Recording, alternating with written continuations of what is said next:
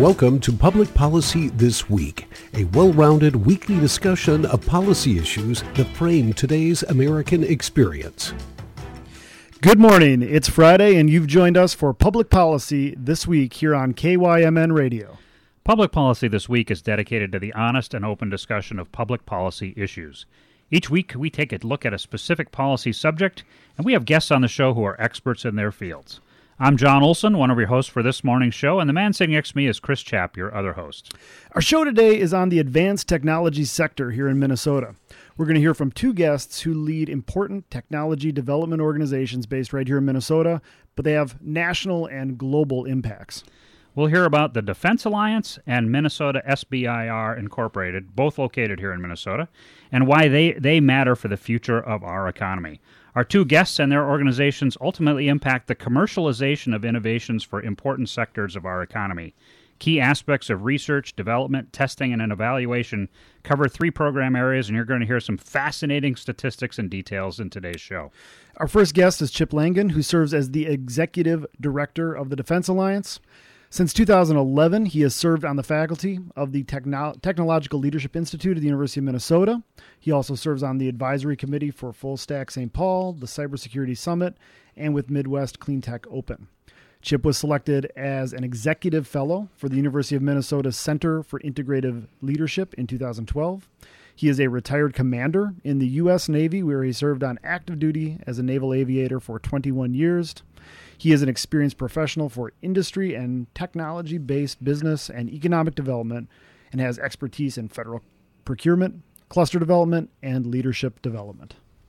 Our second guest is Pat Dillon, who is president of Minnesota SBIR Incorporated, a private nonprofit organization that supports startups and small businesses with funding for research development and commercialization of technologies into novel products and services for domestic and global markets.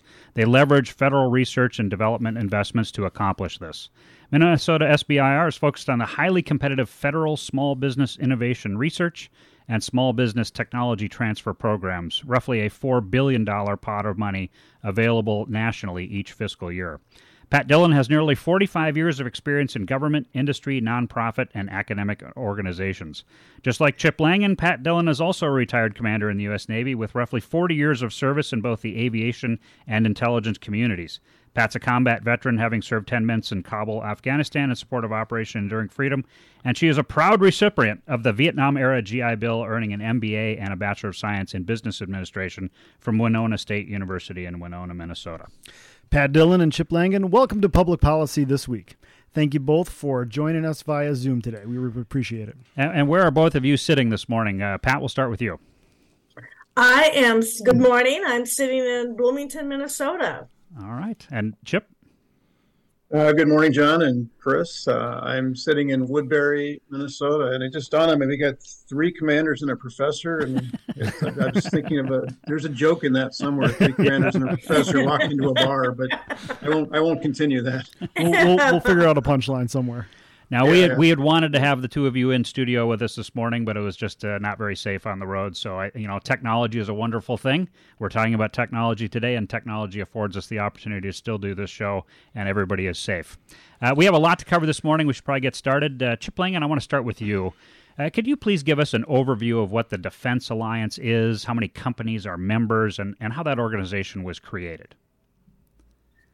The alliance is the the region's defense industry network. We have um, corporate members, 875 corporate members in 37 states. So we started within a small company called Minnesota Wire, which we'll probably reference later, um, almost 20 years ago.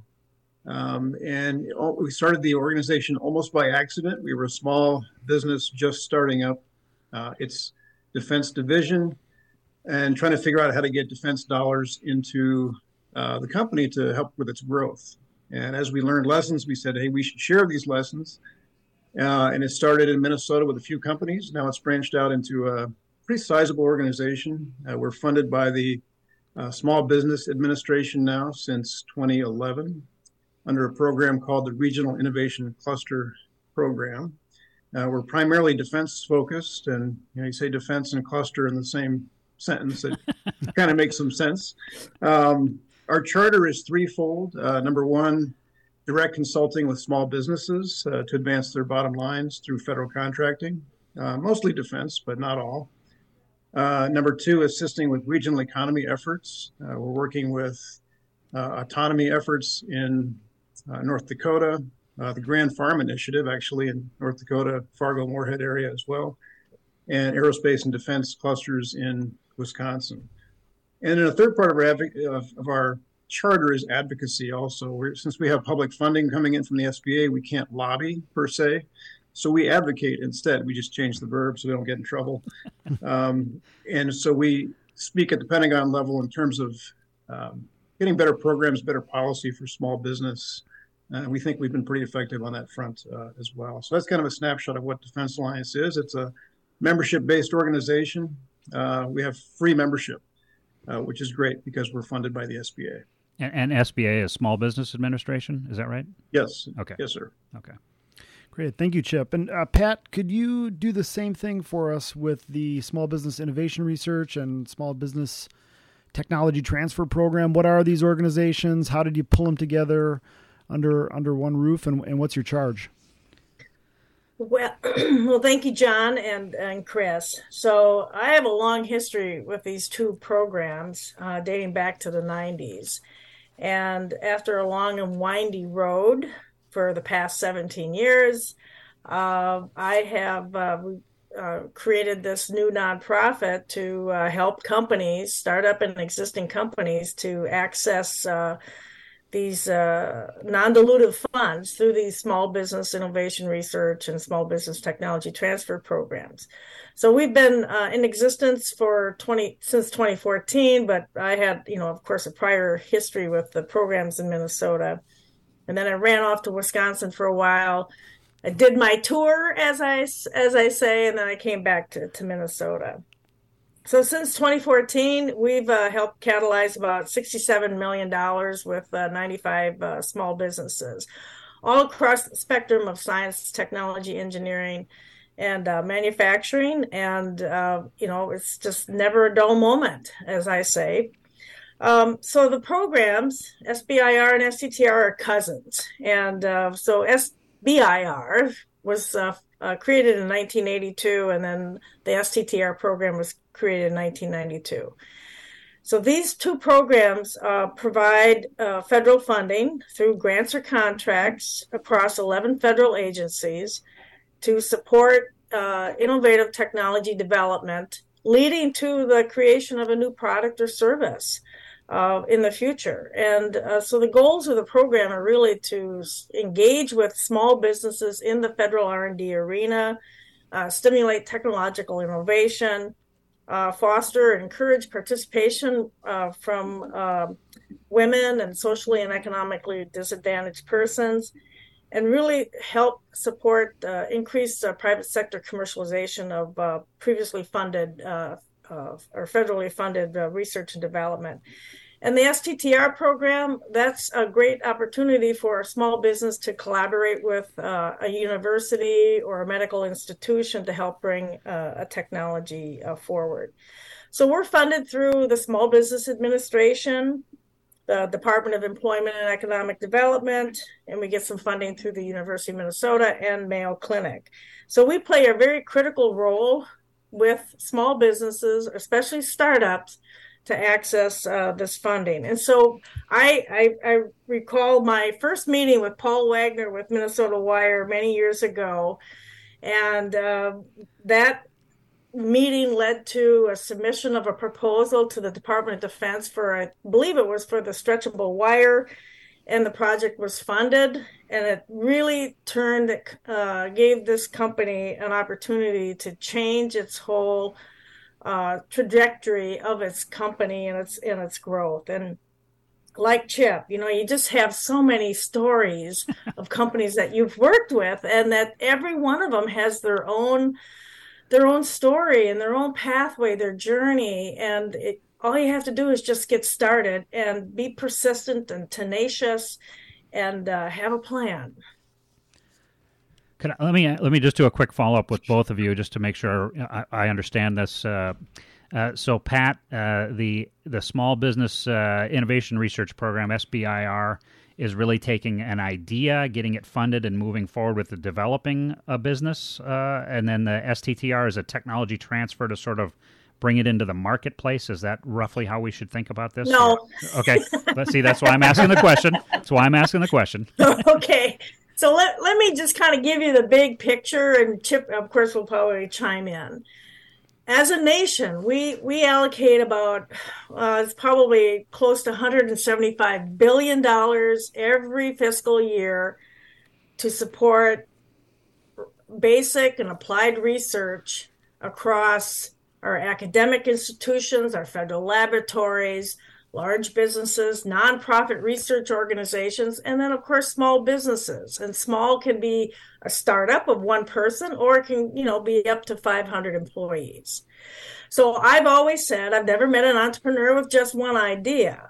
So, so what we're looking at is, you know, if you're trying to bring a new innovation or a new something new to the marketplace, and you have to do the R and D, the really early stage R and D, you ask yourself, well, how am I going to pay for that? How am I going to, you know, hire the people or engage with other subcontractors or consultants to help us do that? Well, here's this uh, SBIR program that could be uh, a source of funding to help do that.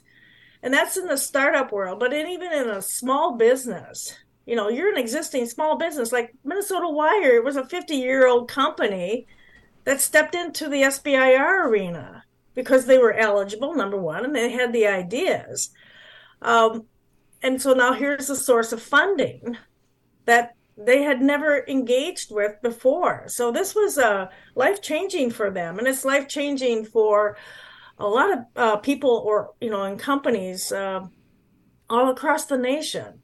So all we're doing with SBIR and STTR, which you know four billion is a nice little pot of money, uh, is is to make it a, a, level playing field so that you're only competing against other small businesses, which is a really important aspect of the program. Additionally, uh, it allows the company to retain the intellectual property that comes out of that project. You know, maybe there's some new IP that's that's generated, and, it, and then the company owns that.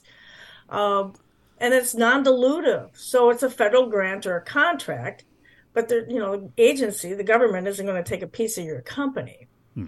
so this is you know really important funding for a lot of companies. And uh, you know minnesota wire is just a prime example of what um, a small business is able to do. So i what i would also say that you know we've had companies go from the seed stage all the way to an ipo or seed stage to a merger or acquisition by a large company.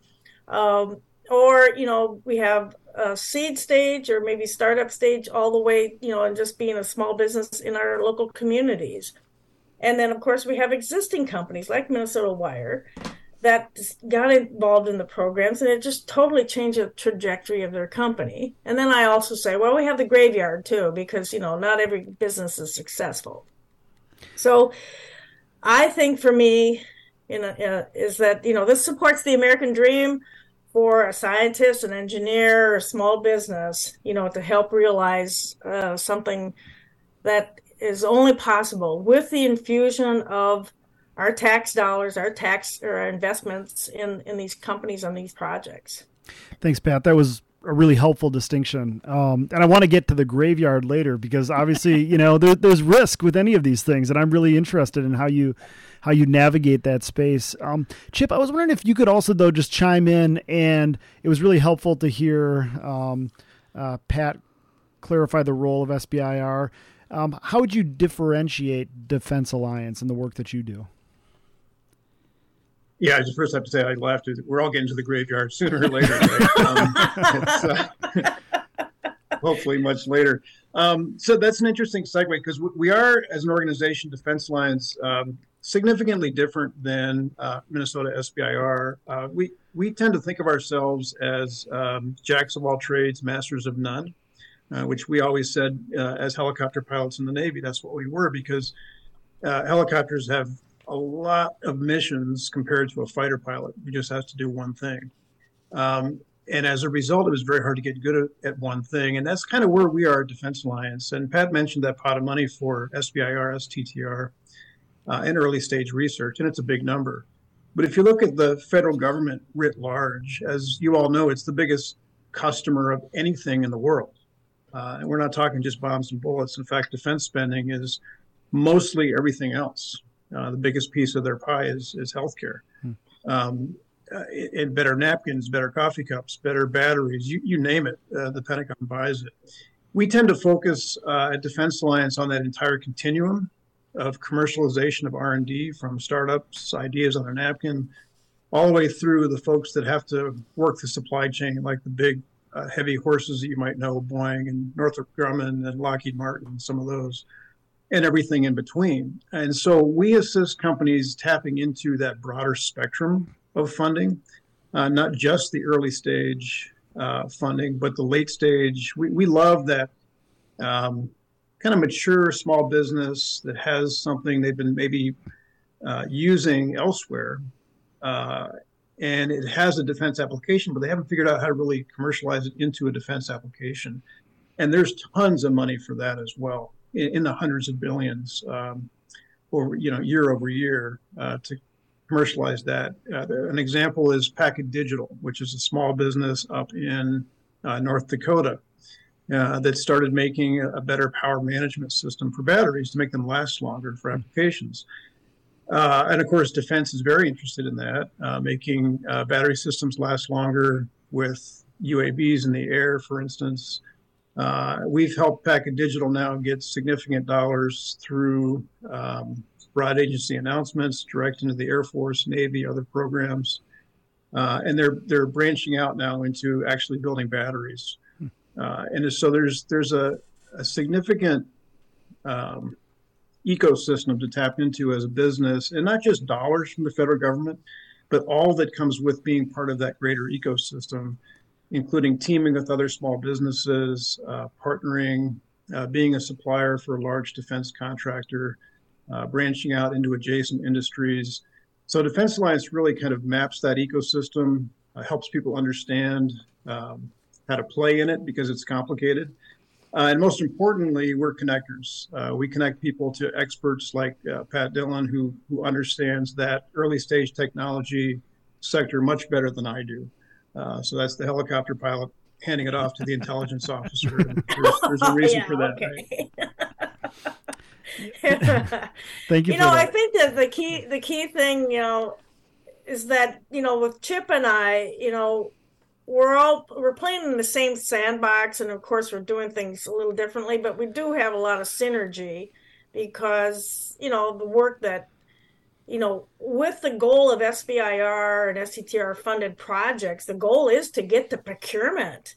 Because in the programs the legislation uh, that Congress you know approved and authorized in 1982 it includes this phase 3 um, portion of of, of uh, the programs, and that is to we're moving from the R and D side of the equation over into procurement, commercialization, procurement, and we have a number of companies that you know the goal is to get to procurement because they can the agencies you know the federal government regardless of which agency funded the project if there's an opportunity to transition that product or that service into procurement it can be purchased on a sole source basis.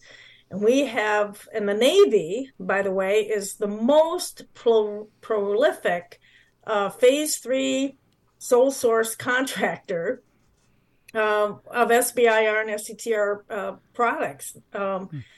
And so the, the goal is to do that transition. And uh, that's, I mean, at the end of the day, it's really about how you're going to generate additional revenues, both in the commercial world and in the government world, to support your business and, and to support your growth. Let, let me ask a follow up question on, on that. Uh, so the the president just released, you know, his budget uh, design. We're waiting for the House to come out with theirs.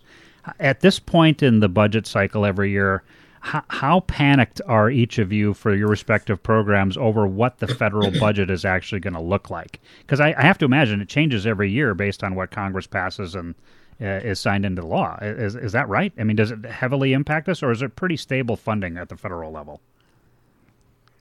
Well, I'm going to start first because last fiscal year, um, SBIR and STTR had to go through either an extension a reauthorization, or the goal was to, to actually make these two programs permanent. Mm-hmm.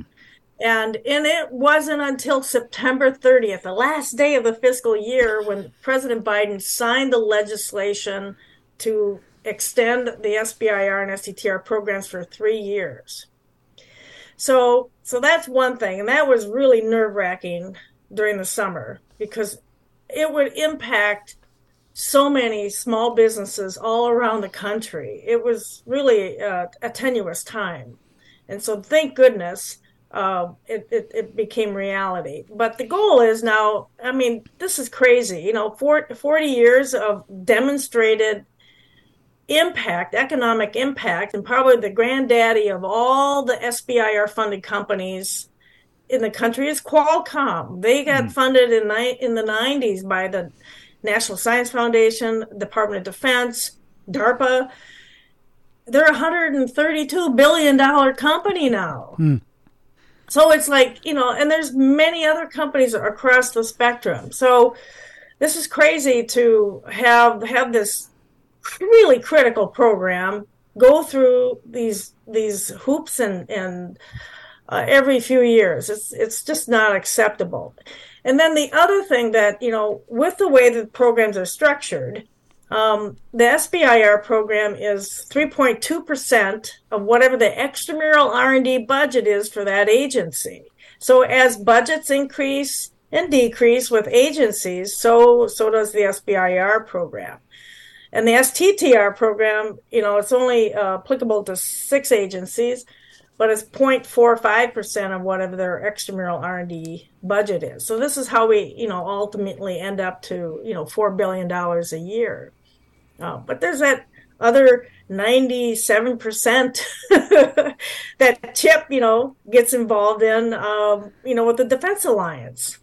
Chip, well, and that, and too, the SBIR program is one of those extremely rare now, completely bipartisan programs everybody supports it. It's amazing. Uh, and so when it's it was up for reauthorization, it really is quibbling about details around the margins, which in our environment is still significant. Um, but I'd say, you know, largely federal budget wise, and to Pat's point, there's you know the, the other 97% or whatever that um, a lot of our businesses are trying to tap into. The the issue there is more um, the lack of predictability the lack of continuity in programs. That's the real issue. So it's not saying like, okay, Special Operations Command has a pot of money called a broad agency announcement. What's that going to be like? It's the entire overall macro system called the federal government, which, for a lot of reasons, is uh, not predictable, and a lot of programs don't continue depending on the political situation. Hmm.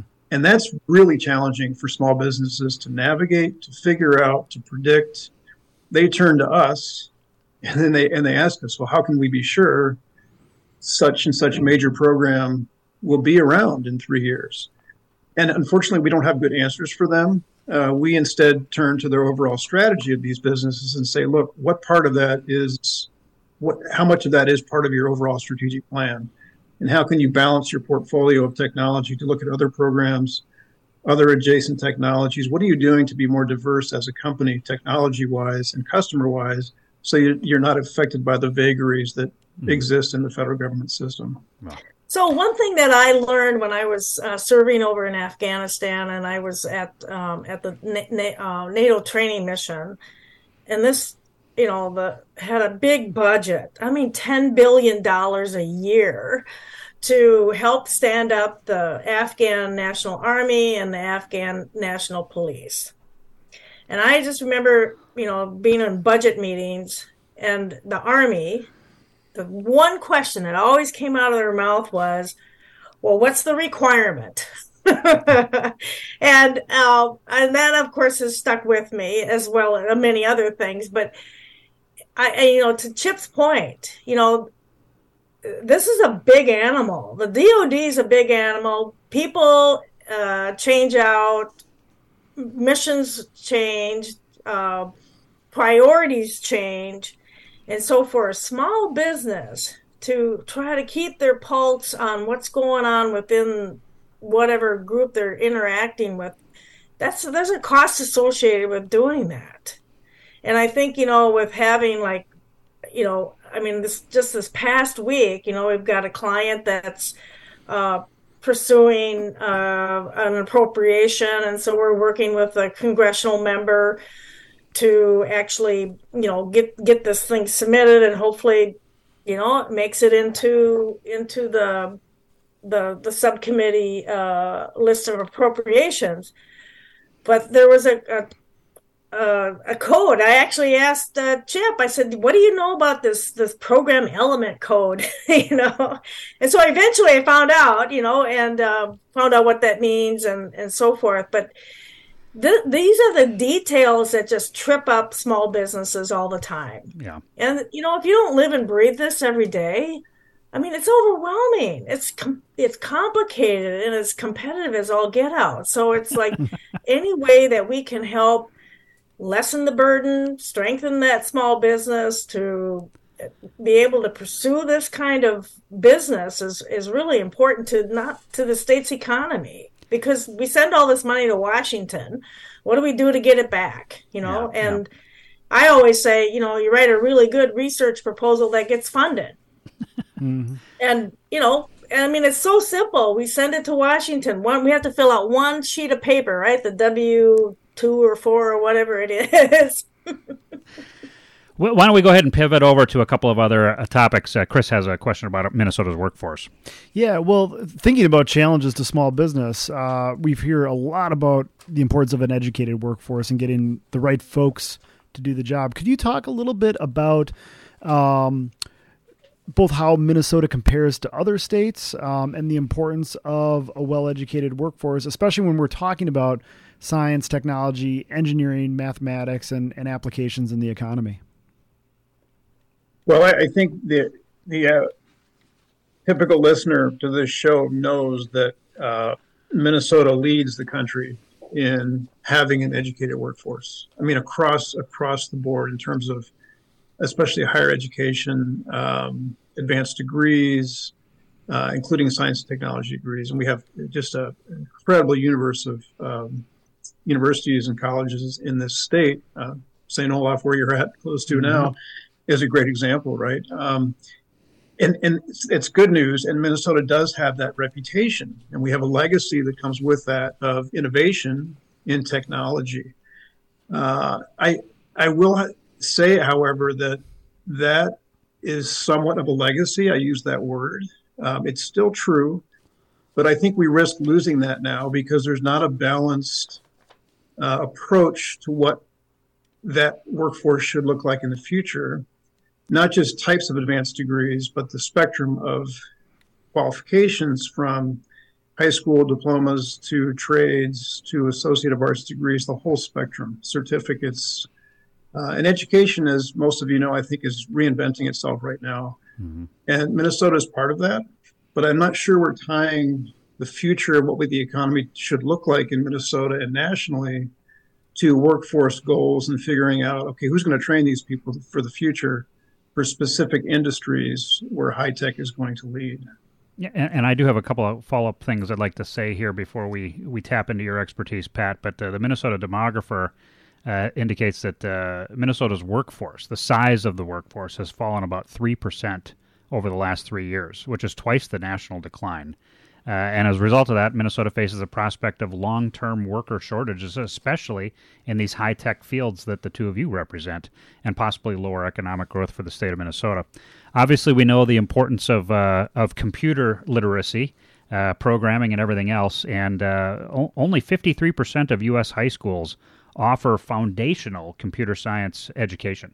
Uh, and and really, I mean, this is just my personal opinion, but why aren't we giving uh, a focus even in our grade schools on uh, computer programming uh, across the state of Minnesota to a reinvestment in, in education in Minnesota, uh, specifically in this area of computer science to prepare us for these these future high tech career fields? Uh, Pat, yeah. any, any thoughts on this yeah. overall topic? Yeah, so I I was uh, previous to starting MNSBIR Inc. I was with the Minnesota Technology Association, which is a trade association, and in their focus this legislative session is to address this problem that does exist in Minnesota by ensuring that high school students or you know I'd have to look at the legislation, but the the goal is to you know infuse some uh, capital into the schools so that they can teach these really important courses to help build up that that you know particularly that IT workforce for the future.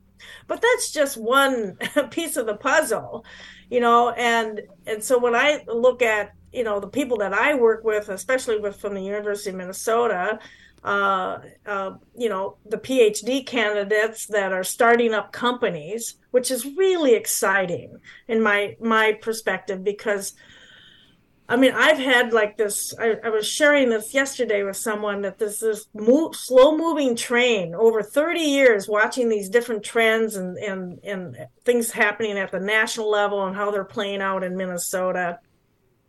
And I said that in the past, you know, if you were a PhD candidate at a university, your pathway was either go find a tenured position somewhere or uh, go work in large company, in a large company, or you know some other pathway. It was never talked about to actually. Well, maybe you could take some technology that you're working on, maybe your dissertation, and actually uh, create a company around mm-hmm. it, and and so forth. And that's what's happening more and more, like at the University of Minnesota. So my world is, you know, acronyms, of course, masters and PhD. That's, you know, the reality of, of, of pursuing funding through SBIR and STTR. But, you know, those companies, if you can develop something where you're going to hire more people and you're going to have to have other smart people to help you uh, do what you need to do. And it's not only just the STEM, you know, uh, area, but it's certainly, you know, business and marketing and finance and, and so forth. Mm-hmm. I think, you know, from, you know, just my window on what's happening at the national level with all the different uh, grant programs through like the National Science Foundation to support STEM, the STEM workforce, the Department of Education, you know, and even even some of the other federal agencies like the Department of Defense and having STEM internships or fellowships and, and so forth. I mean, there's a, a real need, and uh, you know, there's lots of different pathways to consider. Mm-hmm. Uh, Chip, follow up? Any follow up from you on this?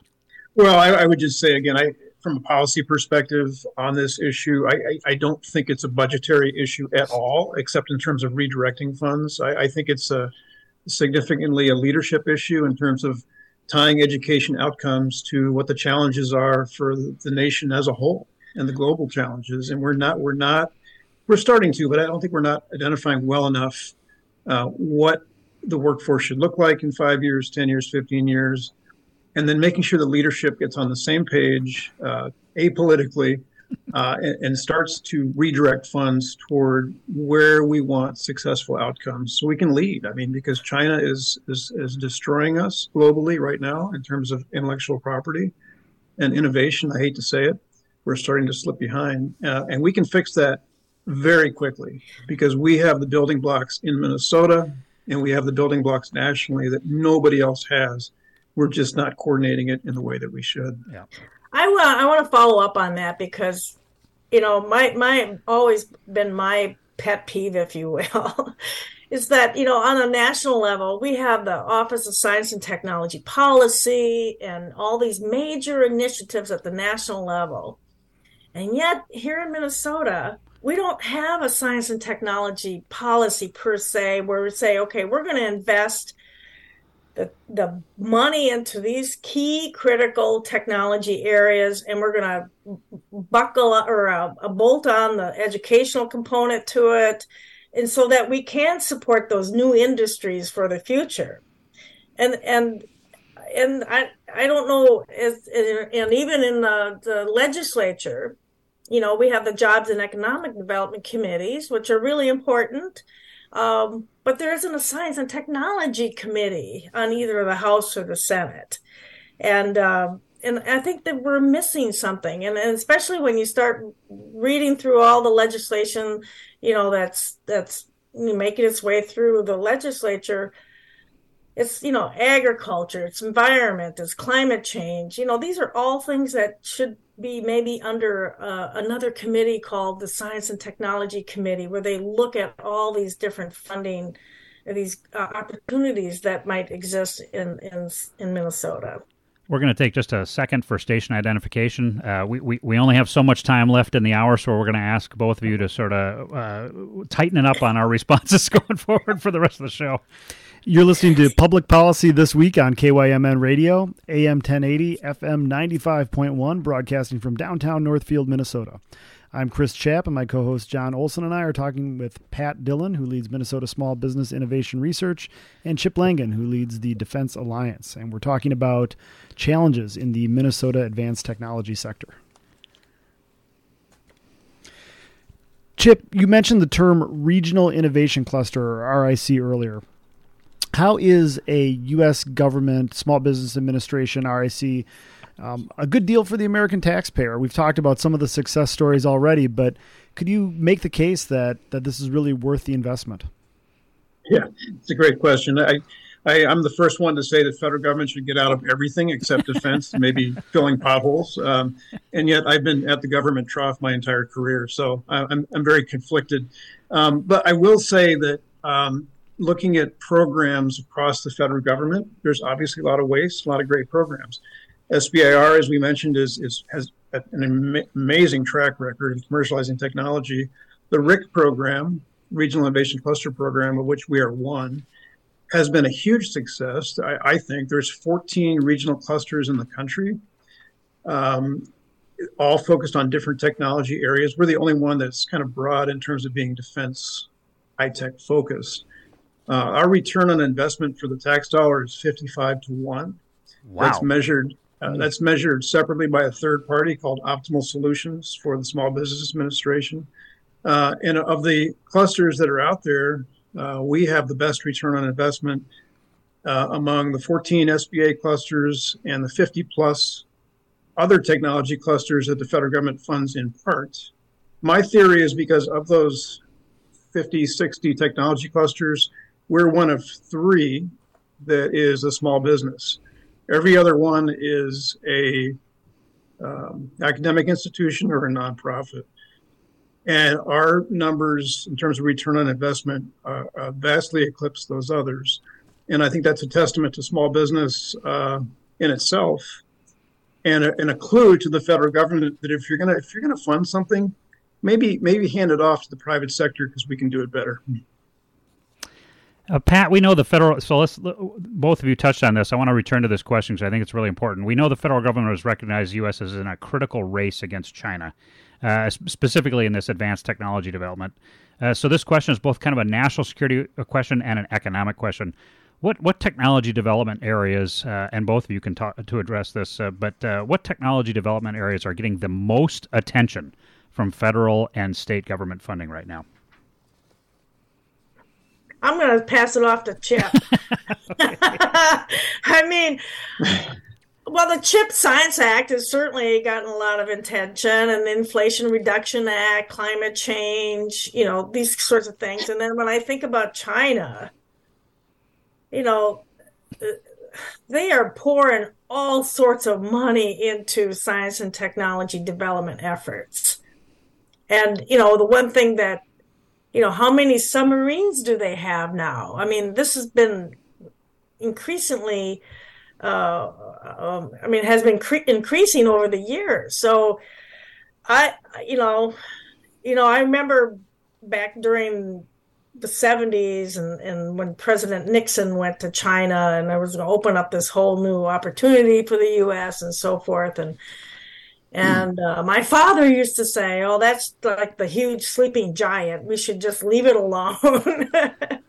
and uh, I, I, think, um, yeah, I think we, you know, the future. I mean, I really do worry about the future um, for our children and grandchildren because they're they're really going to have to step up to the plate and and do a lot for this country Um, and, and it starts with, you know, frankly, getting an education. Yeah. And it's not yeah. all about computer codes. right. Chip? And, and, I, and I would say we're, we're, from a topic area, we're finding great things. I mean, uh, we're starting to, from a technology perspective, cybersecurity, artificial intelligence, machine learning, data science, largely, uh, autonomy and robotics, uh, advanced materials. We've got it. We understand what the future holds and what we need to fund. That's good news. The, the bad news, from my perspective, from a policy perspective, is uh, the federal government that writes these checks doesn't have the right values in mind in terms of how to spend those tax dollars. And that's a huge problem because it's an efficiency loss across the board, uh, and we can do much better with those dollars. Hmm. So eloquently said. so I, am I'm curious, you know, to get really specific ab- about some of the other barriers that might exist. Um, we've talked about education. We've talked about um, uncertainty in funding streams.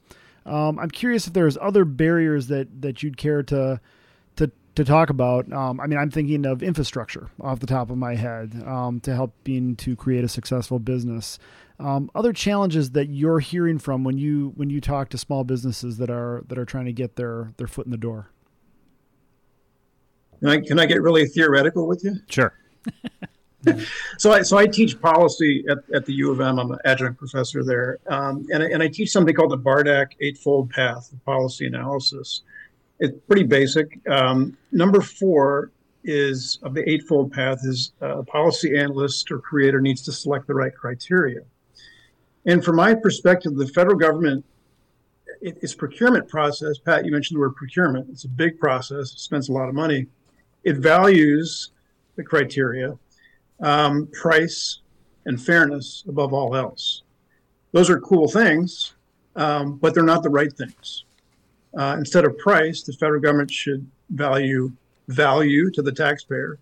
And instead of fairness, and you know the intention is good. We're spending public money. We want to be fair with it in terms of who gets it. Uh, but we should be focused on effectiveness of spending those dollars rather than fairness. And so we're skewed in terms of our values and that has real impact in terms of where the money gets spent and how it gets spent.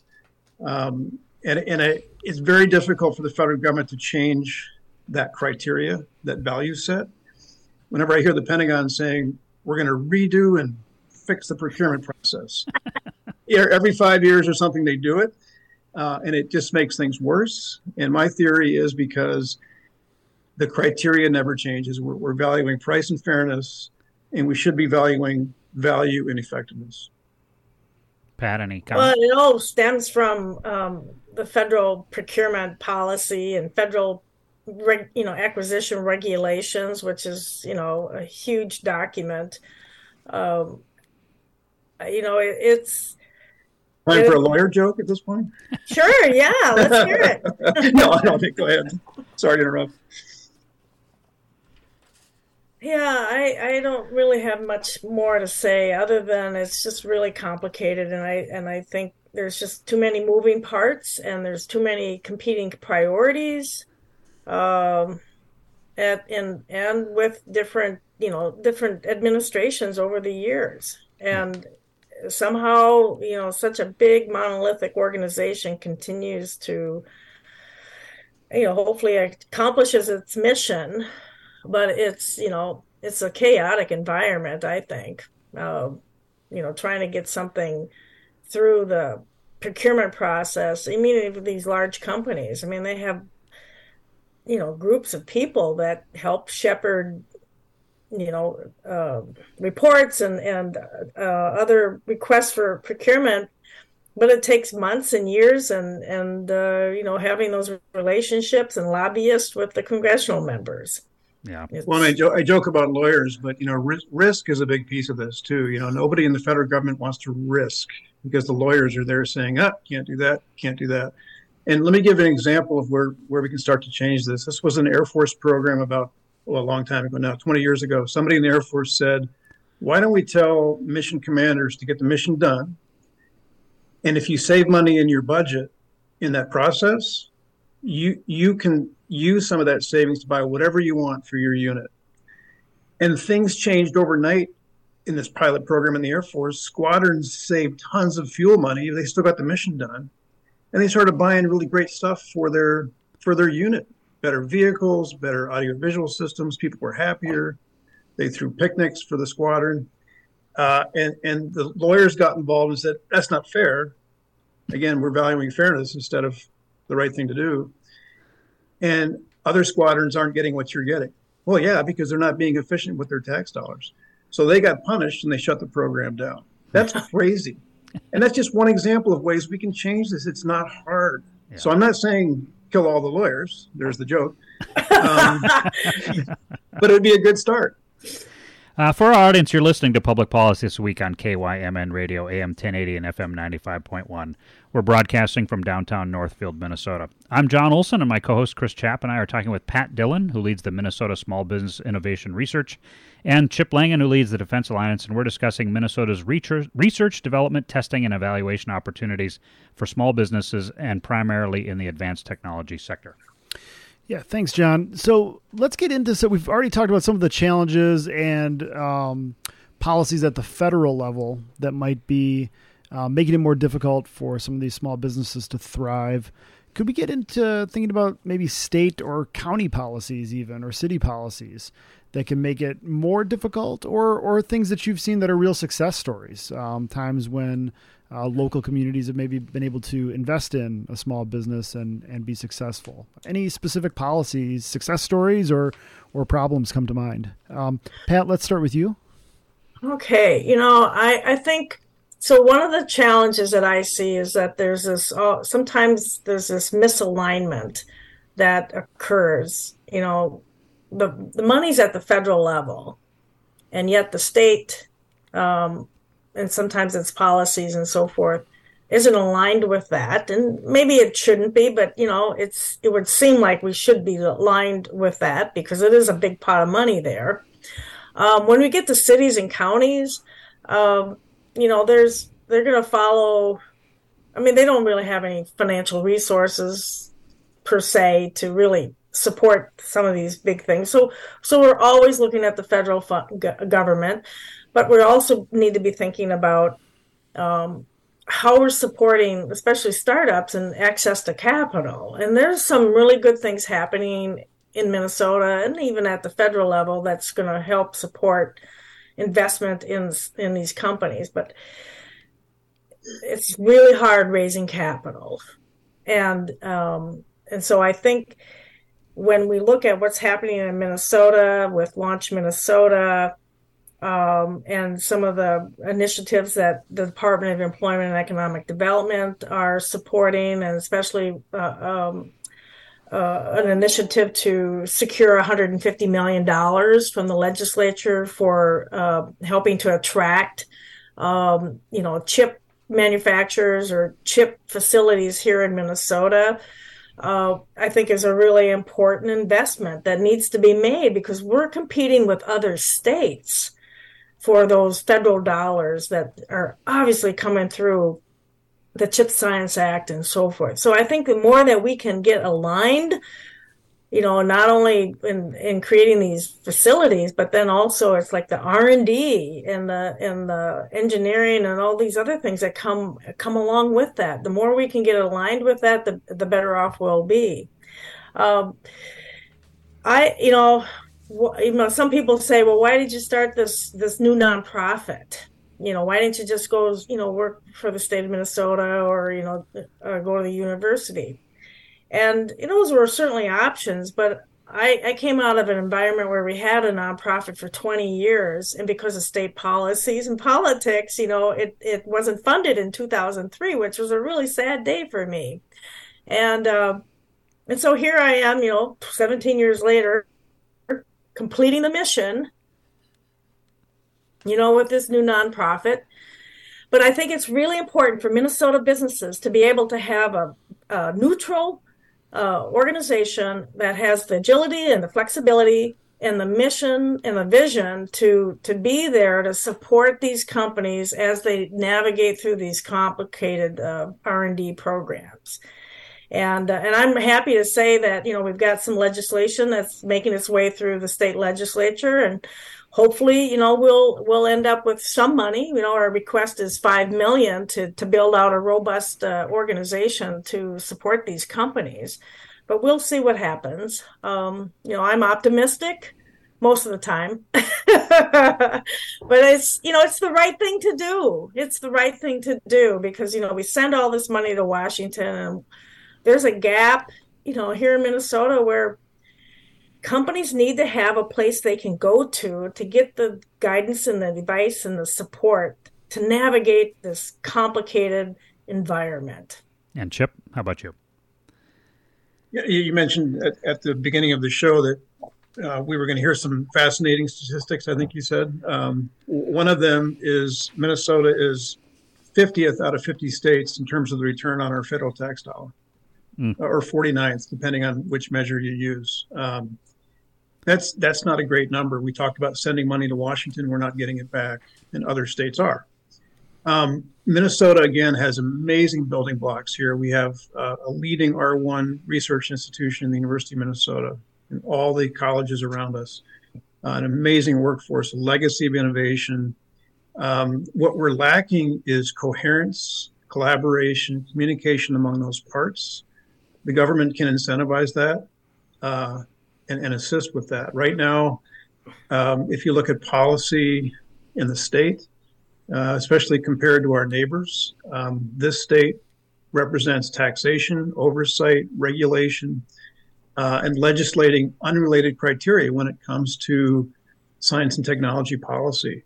Um, whatever you feel about climate, equity, and some of those things, those are square policy pegs in round technology holes. They don't belong in incentivizing uh, R&D for the future. You go up to a place like John, you asked for Chris, you asked for examples. I'll point to other states. I hate to say it, uh, we go up to North Dakota, everybody's on the same page. They agree with the technology future of the state. Uh, there's incentives. It's about tax reductions. It's about matching funds. Uh, it's about targeting incentives for workforce creation and development for the future. And it's about leadership, everybody being on the same page. Well, they only had 700,000 people up there, so it's a lot easier. a little easier, yeah, yeah. I'll give them that. I'll you give know? them that. yeah, you're not wrong. you know, it's and like... it's really cold and flat, so they're hungry. Well, you you just mentioned. Uh, I think you just mentioned or gave us incentive for an entire another program um, where we could where we could talk about um, all these different values and how they play out in the public policy arena. Um, but for Absolutely. right now, uh, we have about three minutes left, and we always try to give our guests the last word on the show. Um, wondering uh, what each of you would like to uh, have our our listeners uh, walk away with today. About a minute and a half for each of you, so it's a little tight. uh, well, let, let, me just say, uh, and I said this when we were in the preamble to our show, and that is, you know, Pat and I get to work with amazing entrepreneurs, innovators, creators, inventors uh, every day. Um, like I said, I'm a jack of all trades, a master of none. Um, I can fly a helicopter and ride a desk. That's about it. Uh, we, are amazed by the people that create and innovate uh, and make the world a better place with their cool stuff. It's amazing, and there's no time to go into all the examples, but what people create, uh, uh, despite the complexities of the ecosystem we talked about, amazes me every day, and that's where the success resides and where the kudos belong. And Pat.